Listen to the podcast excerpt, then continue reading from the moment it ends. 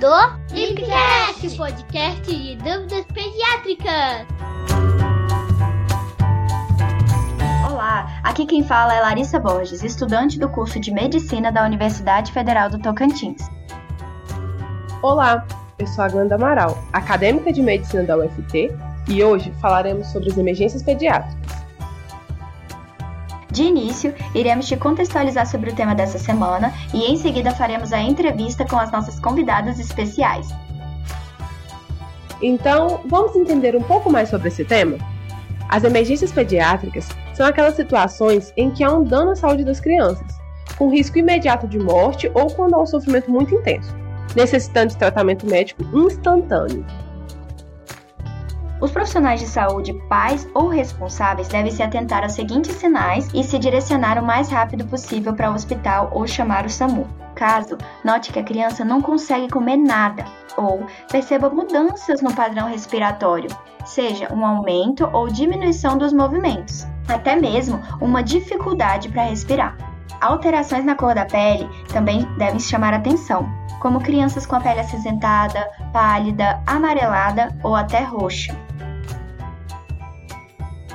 Devemos nos atentar também quando a criança está mais sonolenta do que o normal, irritada, prostrada, com alterações na consciência ou quando há uma mudança muito brusca da, temperatura, seja por febre alta ou temperaturas muito baixas. Além disso, diarreias intensas e persistentes, secreções purulentas no ouvido ou na região umbilical e dor abdominal intensa e contínua também devem chamar nossa, nossa atenção. Assim, as principais emergências pediátricas são os engasgos, acidentes e as crises convulsivas. Afinal, quem nunca escutou uma história ou vivenciou o famoso engasgo, muito comum na infância? Essa obstrução das vias aéreas, seja por substâncias líquidas, sólidas, como alimentos, peças de brinquedos ou pequenos objetos, é causada principalmente pela aspiração desses corpos estranhos até a laringe ou traqueia.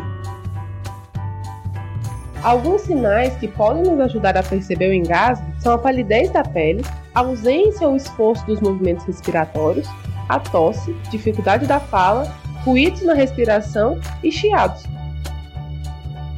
Outra razão que sempre tira a paz dos pais e cuidadores são os acidentes na infância. Mesmo sendo inevitáveis e muito comuns, em algumas ocasiões podem ter consequências severas. Afinal, são uma das principais causas de óbito em crianças e adolescentes. Assim, devemos nos atentar para que não ocorram durante as fases iniciais do desenvolvimento. Crianças menores podem ter sequelas mais debilitantes pelo resto das suas vidas. As circunstâncias mais frequentes são afogamentos, traumas, intoxicações e queimaduras. Dessa forma, o cuidado é a melhor forma de evitar complicações dos acidentes domésticos.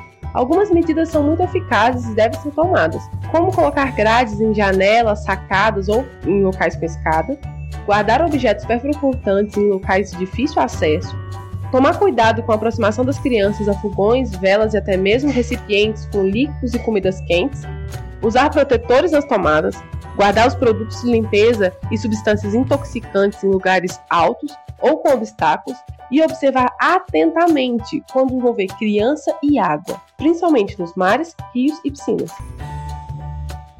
Por fim, as crises convulsivas também são, são, um quadro frequente nos departamentos de emergência e são alterações involuntárias, repentinas dos sentidos. Apresentam alterações no comportamento, atividade muscular ou nível de consciência, as quais são resultantes de irrita irritação ou hiperatividade das células cerebrais. Elas podem ser causadas por traumatismo craniano, uma batida bem forte na cabeça, febre, meningite, deficiência de oxigênio, hipoglicemia, dentre outros. Lembrando que a crise convulsiva é uma emergência de destaque, necessitando uma intervenção imediata. Nós sabemos que à medida que a criança cresce, ela vai adquirindo autonomia sobre as suas ações. Logo, é muito importante que os pais ou responsáveis falem a respeito dos cuidados necessários e das condutas que podem causar um dano para ela mesma. Lembrando sempre que quando houver qualquer situação de urgência ou emergência, tanto com as crianças ou com os adultos, devemos ligar para o SAMU pelo número 192 ou buscar ajuda de profissionais. Hoje, Para nos ajudar nesse assunto tão importante, receberemos duas especialistas no assunto. A enfermeira especialista em saúde da criança pelo IMIP, Suelen Emídio, que atualmente volta suas pesquisas à neonatologia e processo de enfermagem, mestre e doutora pela Unicamp e pós-doutoranda pela Boston College. Também, compondo a nossa entrevista, teremos a participação da doutora Carla Noleto, médica pediatra graduada pela Universidade Federal do Tocantins, intervencionista e reguladora do SAMU Palmas e Regionais, prescritora da enfermaria do Hospital Infantil Público de Palmas e preceptora do internato e residência médica. A doutora Carla é uma grande parceira da LIP. Sejam muito bem-vindas, doutora Carla, Suelen. É, é um prazer tê-las aqui com a gente. E vamos às perguntas. Durante a semana, consultamos pais e responsáveis sobre o tema e os acometimentos mais comuns que afetam as crianças e trazem o risco à vida. E uma dúvida que ocorreu foi se a convulsão e a epilepsia são a mesma coisa. E diante desse quadro tão sério, como que eu posso reconhecer que está ocorrendo a crise e o que, que eu faço, primeiramente, diante de uma crise convulsiva? Bom, boa noite, é sempre um prazer estar aí com vocês da Liga, parabéns pela iniciativa. É, principal que a gente tem que deixar uma coisa bem clara para os pais: toda crise convulsiva a gente precisa investigar. Então, a gente tem a epilepsia, que é uma doença que cursa com crise convulsiva, que a maioria das crianças a gente acompanhando com neuroconjuntamente, usando medicação de uso é, é, habitual, a maioria das crianças vão ter um controle dessas crises e muitas vão ter uma vida normal. É, é uma doença que provavelmente ali o pai ou a mãe vai ter um relato de história familiar que vai falar muito a favor da epilepsia. Mas nem toda crise convulsiva é epilepsia. Nós vamos ter crises convulsivas com manifestação até inclusive de outras doenças, por exemplo, um tumor. Então, assim, diante de uma crise, a gente precisa investigar. Até mesmo uma diarreia pode pulsar com um distúrbio eletrolítico, criança desidrata, e aí muitas vezes ela pode evoluir com essa crise convulsiva. Né, que ali vai ser um, um, manejo mais rápido, às vezes melhorando esse quadro da diarreia, essa criança nunca mais vai ter essa crise, mas é uma crise que a gente precisa investigar para saber se é realmente só desse quadro né, de descompensação. Uma crise convulsiva febril, que é aquela crise que a criança está com febre e apresentou a crise, a gente fala que ela é uma crise benigna. Mas é lógico, como pais, ninguém quer que o filho passe por isso. Mas mesmo diante de uma crise convulsiva, na vigência de febre, para a gente dizer, olha, vamos descansar que é só uma crise convulsiva febril, a gente precisa também investigar. Por exemplo, uma meningite, ela pode cursar também com febre e crise convulsiva. Então, diante de toda crise, é levar a criança para avaliar. Ah, tá ótimo.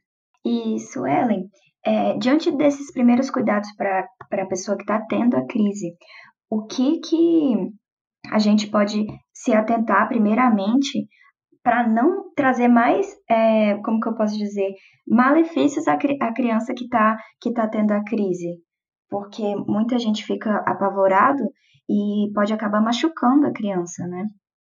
Sim, é, é muito, muito importante, claro, como a Carla colocou, apesar de, de da maior parte das, das crises convulsivas serem benignas, terem uma boa evolução, é muito traumatizante para os pais ou para os cuidadores que estão lidando com aquilo. Então, a primeira coisa a se fazer na, na vigência de uma crise é manter a calma, né? tentar manter a calma, porque a maioria das vezes essas crises elas são autolimitadas e elas vão desaparecer de forma espontânea. Então, é muito importante que a gente né, observe o redor e como a criança está. Então, por exemplo, se a criança estiver em pé ou estiver sentada e ela cair durante a crise, ou se ela já estiver, por exemplo, na cama, é muito importante que a gente afaste todos os objetos que possam vir a machucar a criança de, próximas a ela. Então, tirar de próximos cadeiras, objetos pontiagudos, para que a criança não se machuque. E uma coisa que é super importante, que às vezes é um mito, né, que a maior parte das pessoas tem essa ideia ainda, é que deve-se colocar alguma coisa na boca da criança, ou tentar colocar o dedo na boca para não morder a língua, né, numa crise que a gente chama de crise convulsiva tônico-clônica, em que você tem movimentação do corpo inteirinho, né? Então a criança fica com movimentos muito, muito fortes. É, se tem a ideia de colocar a mão na boca, é uma coisa que a gente desaconselha totalmente por, pelo conta de, acidente. Então, a primeira coisa é afastar as coisas em volta, né, para não machucar a criança, segurar a cabeça da criança de forma lateralizada, então coloca na lateral, proteja a cabeça para a cabeça não bater, né, durante a crise e contar quanto tempo que está durando a crise, ter o, ter o, né, o feeling de olhar para o relógio, ver quanto tempo mais ou menos a crise durou e esperar a crise passar. É muito importante que a gente não tente colocar a mão na boca, então, nunca colocar a mão na boca, porque pode a gente pode ter pode ter um acidente com né, e a criança além disso é, a criança a boca sangrar e ela aspirar aquele sangue e deixar lateralizada para que se ela vomitar ou tiver quantidade grande de saliva, ela não faça aspiração também desse da, da saliva ou do vômito. Então, sempre a cabeça de lado para que a criança fique mais protegida.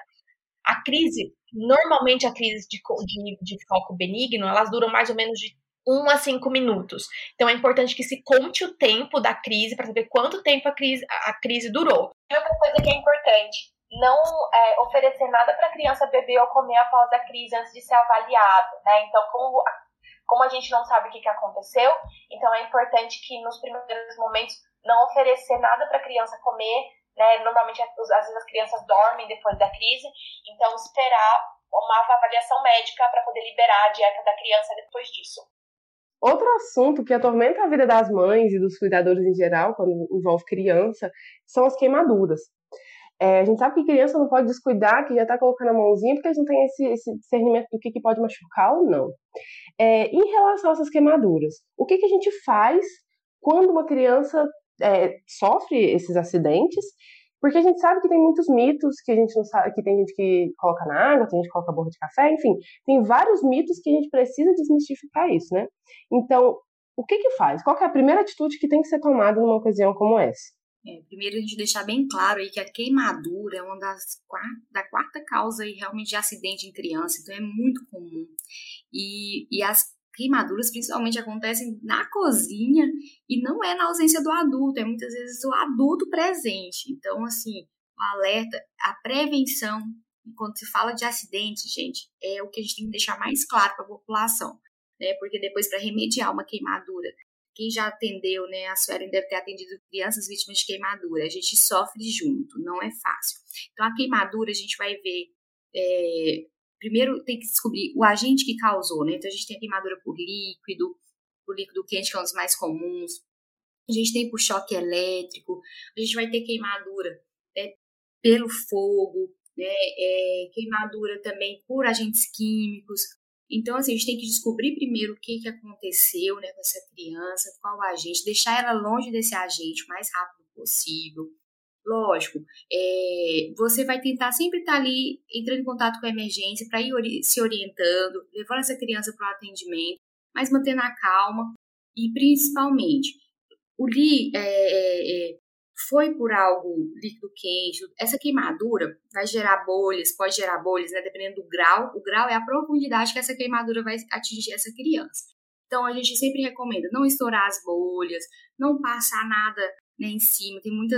Aqui no Tocantins, esses pais têm um pouco o costume de usar pasta de dente, a gente ouve muito falar, pó de café, então a gente sempre recomenda não passar nada nessa queimadura.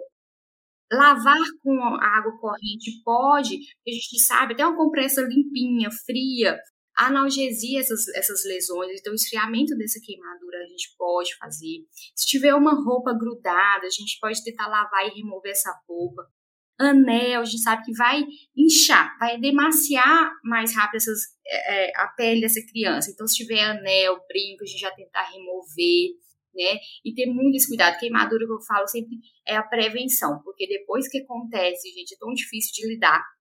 E a queimadura, aqui também no Tocantins é muito quente, a gente também pega muito queimadura por sol, insolação, então evitar estar tá expondo também essa criança no sol, né, ter os horários do sol mais brando, aí, antes das 10, depois das 16, mas sempre com protetor solar e tendo esse cuidado dessa exposição solar também, né? Principalmente no sol intenso de palmas, né? que já cedo está quente, não tem nuvem. Palmas é uma cidade que acredito que essa, essa precaução em relação ao cuidado diário com a pele e o sol tem que ser reforçado todos os dias. E outra coisa que é importante, assim, a gente sempre colocar que, como a Carla colocou, é, o atendimento à queimadura, quando ela já acontece, é, é um, um, tratamento longo, principalmente quando é queimadura de segundo e terceiro graus. Então, o tratamento é longo, é doloroso, né? E exige hospitalização em algumas situações. Exatamente por isso a prevenção é um ponto mais importante, né? Então, como a maior parte das queimaduras elas ac acontecem no ambiente doméstico, um dos cuidados mais importantes e básicos, né, que devem que os pais devem sempre se lembrar é evitar cozinhar com as crianças no colo. Então, tá com a criança no colo e vai mexer no fogão, às vezes vai passar um café, virar alguma coisa na, na ou pegar alguma coisa próxima com a criança. Então, é muito comum esse tipo de queimadura quando os pais estão cozinhando com a criança no colo. Então, deve ser evitado. Evitar também deixar os cabos das panelas para fora do fogão. Né? Então, às vezes a criança entra na cozinha e aí a, a panela tá para fora, então ela vai com a mão em cima no cabo da panela e o líquido que está dentro ele vira.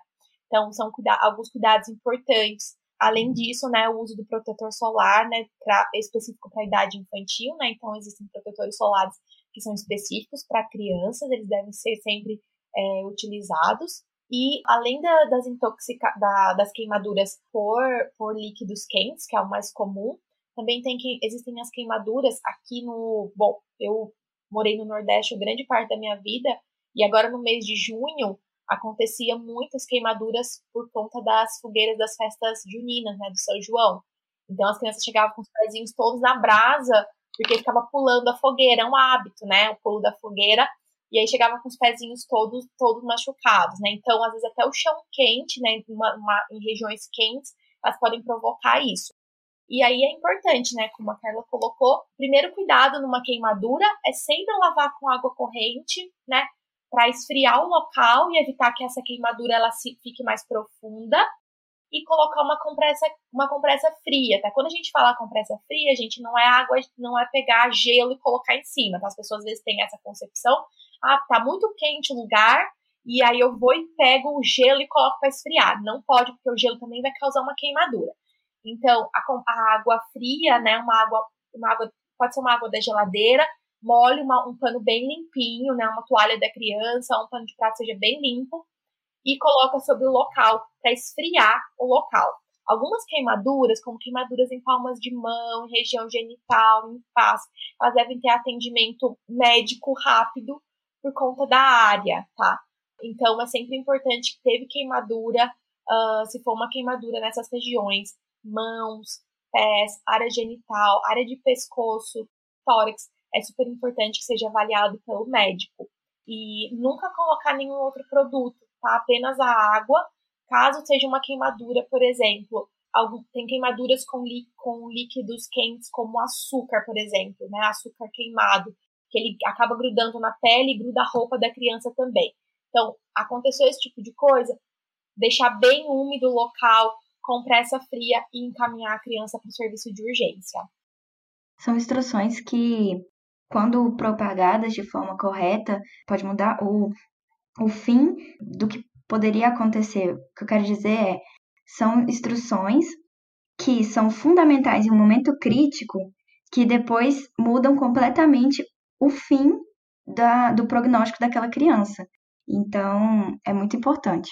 E sabendo que as crianças elas estão se desenvolvendo, entendendo o processo de, por exemplo, mastigar, colocam tudo na boca, essas características da, da própria criança aumentam a chance de ter um episódio de obstrução das vias aéreas, que é o famoso engasgo, né? Então, como podemos reconhecer que a criança está engasgando com algum corpo estranho e o que, que se deve fazer nesse momento? O engasgo realmente é muito comum na criança. A gente sabe que desde o bebezinho ele pode engasgar ali com o leite materno, né? E é desesperador, né? Para os pais, eles muitas vezes eu mesmo no SAMU recebo alguns pais às vezes de madrugada, meu filho estava dormindo no berço e acordou ali sufocando. E a primeira é, forma de reconhecer. Muitas vezes eles vão ter o reflexo de tosse, algumas vezes pode sair né, o líquidozinho, se for por líquidos, e sair até pela narina, às vezes fica cianótico. Então, reconhecer esse engasgo rapidamente. Nós temos as manobras né, para tentar é, é, desobstruir essa via aérea. E a criancinha maior, a gente sabe que elas podem engasgar até com, com carne, né, com sólido. Os grãos costumam causar muito, ser muito de ingestão de corpo estranho. É o milho, o amendoim, né, tá muito relacionado com essa parte do engasgo. A pipoca, muita criança gosta de comer pipoca. Né, tem que ter esse cuidado. A uva, por exemplo, a gente tem que saber também o corte da uva, né, que é mais na vertical.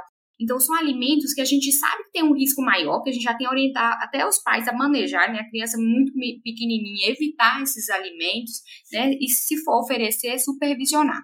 Então, reconheceu que a criança está engasgada, a gente tem as manobras do bebezinho, a gente vira essa criancinha para baixo. Tem muitos vídeos também na internet que, que orientam, que capacitam também hoje pai, papá, todo mundo que lida com essa criança, professores de berçário, tem que saber fazer essas, man essas manobras de primeiro socorro. Isso é obrigatório, gente. Temos que saber. Né? Então, colocou essa, esse bebezinho virado, com a cabecinha para baixo, até um aninho, dá para fazer assim. Deu cinco tapinhas nas costas, virou esse bebezinho, fio que ele desengasgou, ótimo. Fica tranquilo. Alguns casos é importante também levar para uma avaliação, para a gente escutar o pulmãozinho, se não broncoaspirou, é, virou esse bebezinho, viu que ainda tá engasgadinho, entre a linha ali da mama, a gente vai com o dedinho, vai fazer mais cinco compressões, observa, vai sempre observando se, se desobstruiu essa via, se o bebezinho está respirando, viu que o bebê não está respirando, não desobstruiu, a gente já vai para a reanimação desse bebezinho. Você já começa a fazer a massagem cardíaca, já aciona né, o seu serviço de, de atendimento móvel de urgência, e vai fazendo as compressões cardíacas, né? Que é na linha entre, entre a mama, coloca o bebezinho já numa superfície mais rígida, vai fazendo as compressões até esse bebê voltar, ou a gente conseguir né, que a emergência chegue, ou que você chegue até a emergência, né? Pra gente ter que agir rápido. No bebezinho, na criancinha maior, a gente pode colocar ela em pé e a gente com uma mãozinha fechada, acima um pouquinho do umbigo, pressiona para para dentro e para cima, até a gente ver se a gente fica né, posicionado atrás dessa criança e a gente vê, vai observando se desobstruiu, se desengasgou, se ela está respirando, se ela está tossindo. Viu que também evoluiu com parada, a gente deita essa criança, não tem pulso, não está respirando, deita essa criança na superfície rígida, já começa a fazer a compressãozinha no peito, já vai acionando o serviço móvel de urgência também. E também outra coisa, bebezinho, às vezes a mãe fala, ah, mas ele é só um bebê, não está comendo nem e não engasgou com líquido, mas lembrar que às vezes até o irmãozinho mais velho costuma às vezes pôr alguma coisa no bebê. A gente já pegou um bebezinho engasgado com brinquedinhos que o irmão mais velho colocou na boquinha do irmão mais novo, no narizinho. Então, assim, criança a gente tem que estar tá atento a tudo, né? Sim, atenção 100%. E assim, algumas dicas de prevenção do engasgo, né? Como a Carla colocou, o engasgo ele, ele é comum né, acontecer principalmente nesse início, quando a criança está aprendendo a, a comer alimentos sólidos, e ainda na fase da primeira infância, né? Que é um momento que às vezes ela está querendo comer e brincar, grande parte dos engasgos acontecem exatamente por isso. A criança está brincando, está comendo, ela acaba engasgando. Então, quais são as dicas que a gente tem para prevenir o engasgo, né? Para ele não acontecer. Então, uh, com relação ao, ao engasgo por alimento. Então, uma dica importante é sempre cortar os alimentos em pedaços, né? Para a criança ser alimentada, em pedaços que ela consiga colocar na boca, mastigar e engolir. É, tomar cuidado com os alimentos, né? Como, como a doutora colocou, uva, pipoca, né? Que são alimentos que nozes, uh, alimentos crus mais duros, que é difícil para ela mastigar, ela pode engolir ele inteiro. E aí causar uma obstrução parcial das vias aéreas. Outra coisa importante é sempre ensinar a criança a comer sentada e com a boca fechada, né? Isso ajuda muito a prevenir que ela tente falar e comer ao mesmo tempo, né? É um hábito que é importante e ajuda a prevenir acidentes. Com relação ao engasgo no momento do sono, né? É sempre importante que os berços eles sejam certificados pelo Inmetro, né? E, e tenham todas as normas de segurança da ABNT as grades de proteção do berço elas têm que estar bem fixas, né? E a distância entre as grades ela não pode ultrapassar 6 centímetros. Então, por que não pode ser maior que 6 centímetros? Porque maior que 6 centímetros a criança pode colocar a cabeça por entre a grade e acabar ficando presa e causar sufocamento. Então, também é uma dica importante. O bebê deve dormir sempre em colchão firme, de barriga para cima, com cobertor a, até a altura do peito, né, e os bracinhos para fora.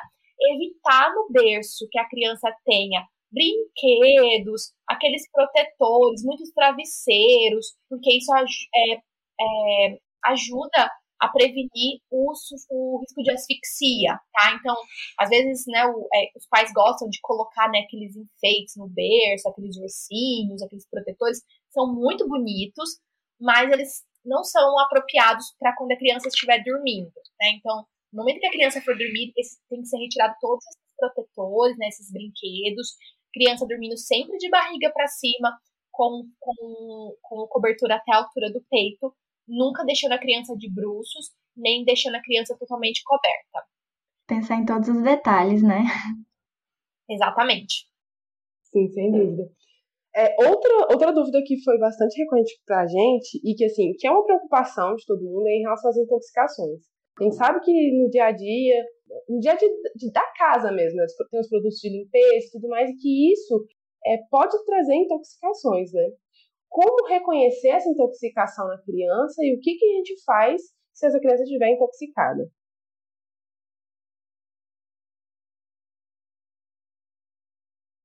É isso mesmo, as intoxicações, que nem a queimadura, que nem, como a Suelen falou, acontece principalmente no ambiente doméstico. Então, assim, como eu falo de novo, é a prevenção. Quando a gente fala de acidente, é prevenção. A gente tem que sempre bater essa tecla mesmo. Qualquer substância, ela pode se tornar uma intoxicação, se usada de forma errada. Então, medicamentos, os pais têm uma farmacinha em casa, deixa uma farmacinha alta, trancada, longe do acesso das crianças. Produto de limpeza, como você falou, a maioria, eles costumam colocar embalagens que chamam a atenção de criança. Muitas vezes a embalagem é colorida, coloridinho, o produto é, é, cheiroso, é bonito, às vezes é rosinha, azulzinho, então chama a atenção da criança. Então não pode deixar em fácil acesso.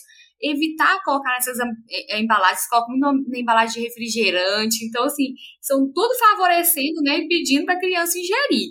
Então, a gente deixar longe. Nós temos uma intoxicação das piores, que também causa, que é uma das causas de queimadura química, é por soda cáustica quem pegou já paciente assim, gente, é triste a condução, é triste o prognóstico. Alguns têm que ir até para transplante de esôfago, né? Então, assim, eles usam, tem que fazer a, a colocar aquele o esôfago é, porque corrói mesmo, essa criança não consegue mais comer pela boquinha, é muito difícil, então assim, é muito doloroso. Então a gente tem que prevenir, não deixa, não deixa nada perto da sua criança é, é, entrou em contato com alguma substância, a maioria, no próprio rótulo das substâncias, tem os telefones, o Ciatox, né, que você já pode estar ligando. Lá são plantões 24 horas, essa equipe pode estar te, te falando se vai ter algum antídoto, antídoto, algo que possa reverter aquele efeito. Né? Se não, já pode procurar uma emergência, a gente avalia se essa criança, às vezes tem alguma criança que a gente tem que só monitorizar, algumas medicações que dão sono.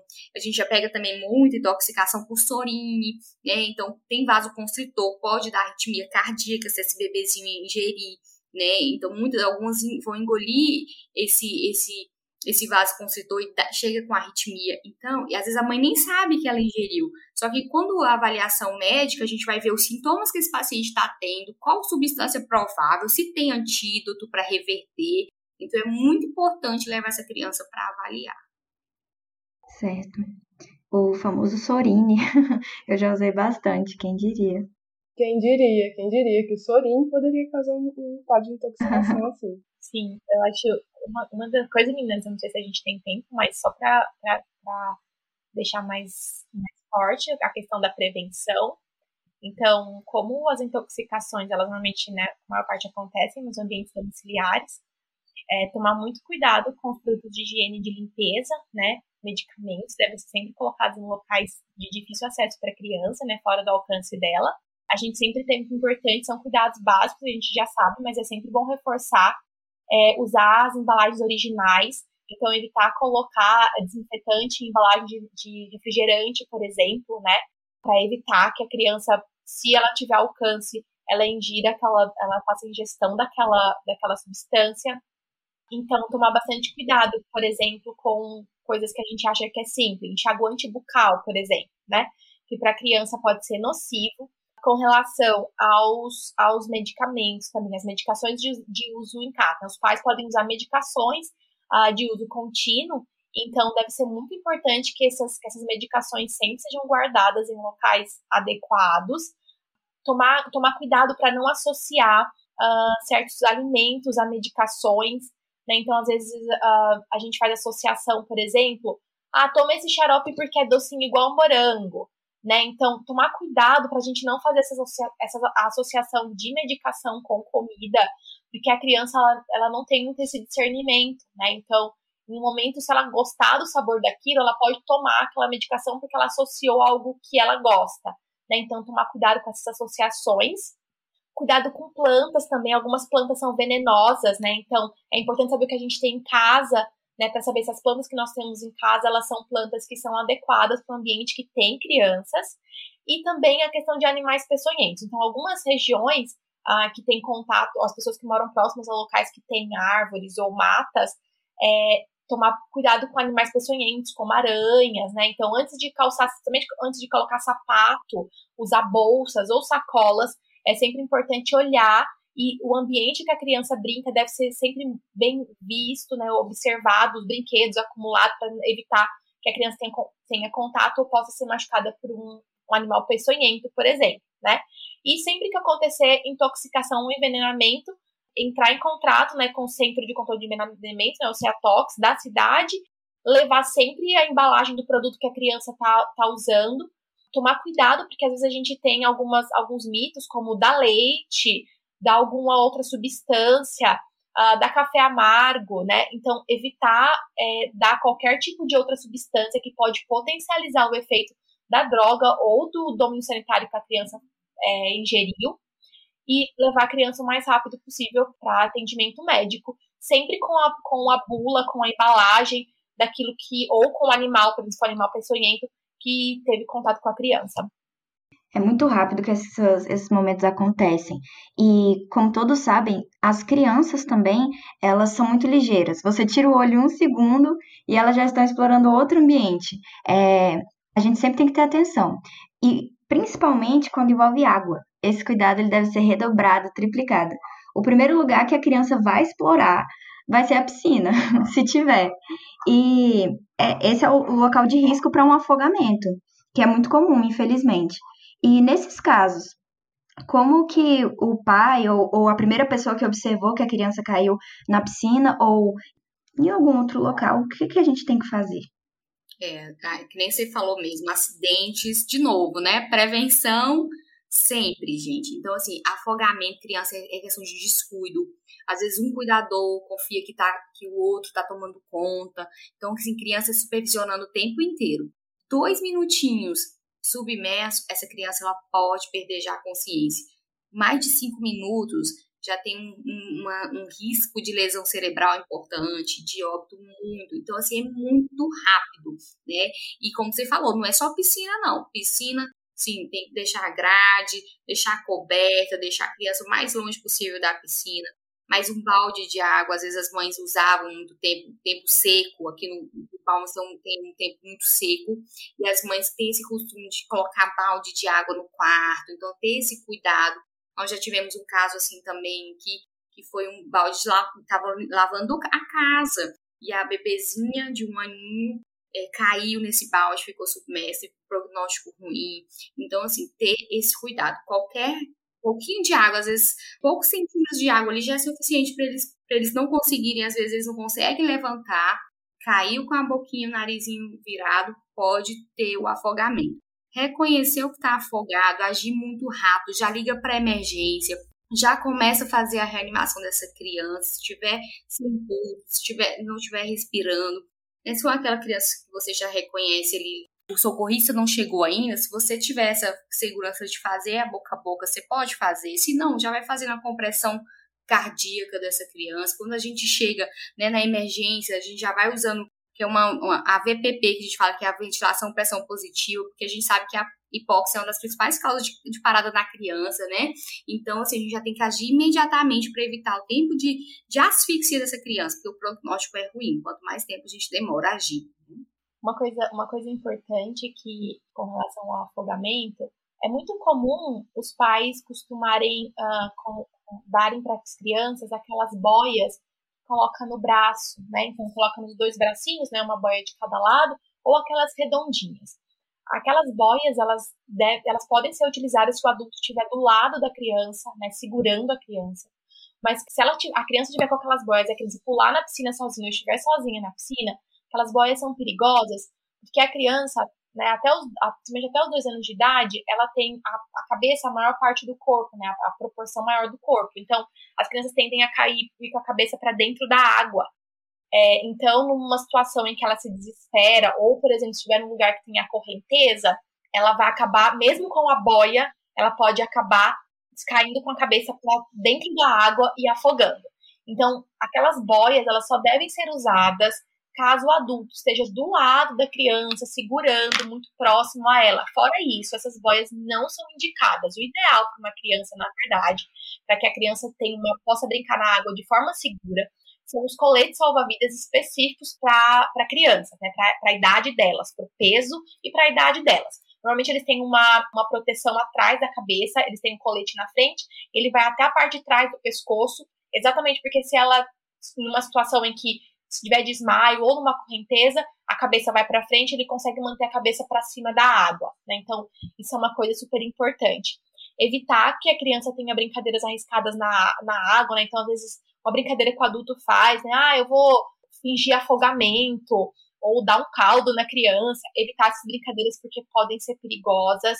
Evitar escolas e creches que tenham piscinas para crianças menores de 6 anos, que por mais que a criança saiba nadar, né? A criança às vezes vai para a aula de natação com dois anos de idade, mas, e ela sabe nadar. Mas mesmo assim, crianças menores do que seis anos, elas não devem ser deixadas fora em momento algum sozinha, mesmo que elas, elas saibam nadar, por conta do próprio condicionamento de não conseguir, talvez, nadar o suficiente para chegar até a borda da piscina. Então, é importante também treinar as pessoas, né? Então, se, a, se na casa a pessoa tem uma, uma, uma babá ou um cuidador, ou alguém da casa que não está os pais, é importante treinar essas pessoas para o resgate em caso de afogamento. Né? Então, treinar a manobra de reanimação. Isso é super importante, que, a, que tanto os pais como os cuidadores, ou as pessoas que estejam perto da criança, saibam realizar as medidas de reanimação. Ah, isso é uma coisa importante. A gente hoje no Brasil tem uma, uma lei chamada Lei Lucas, essa lei ela foi criada, ela tem mais ou menos dois anos que ela foi promulgada pelo, pelo governo federal.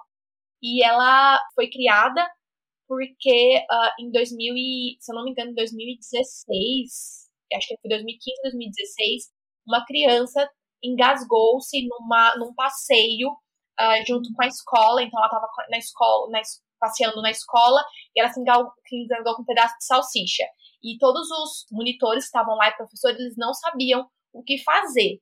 Então, hoje existe uma lei que as escolas, elas devem treinar os seus monitores escolares e seus professores para prevenção do acidente, né, pra, tanto do afogamento quanto do engasgo. Então, é super importante que a gente também cheque nas escolas dos nossos filhos se, se os, os monitores e os professores eles são preparados também para atender a criança caso haja necessidade desse atendimento imediato antes de chamar o serviço de urgência. Muito interessante, muito interessante mesmo. Gente, nosso papo tá maravilhoso. Doutora Carla, Suelen, mais uma vez vou agradecer vocês, em nome da LIP, pela participação no nosso LIPcast. É, a gente sabe que esse assunto é de extrema importância, ele é cheio de dúvidas e que os primeiros momentos após o acontecimento de um acidente pode definir todo o, o desenrolar, né? Faz, fazem toda a diferença. Todas as dicas que vocês passaram aqui foram extremamente preciosas. Vocês desmistificaram várias, vários pontos e esclareceram a melhor conduta. Muito obrigada mesmo, viu? Exatamente, todas foram dicas ideais para o momento decisivo da emergência e ajudam a retirar as dúvidas sobre as lendas que a gente sempre escuta de como proceder. E novamente agradecemos profundamente o tempo e a dedicação que vocês tiveram com a gente. E agora eu passo a palavra a vocês para esse momento final do nosso programa. Bom, queria agradecer demais eh, esse convite.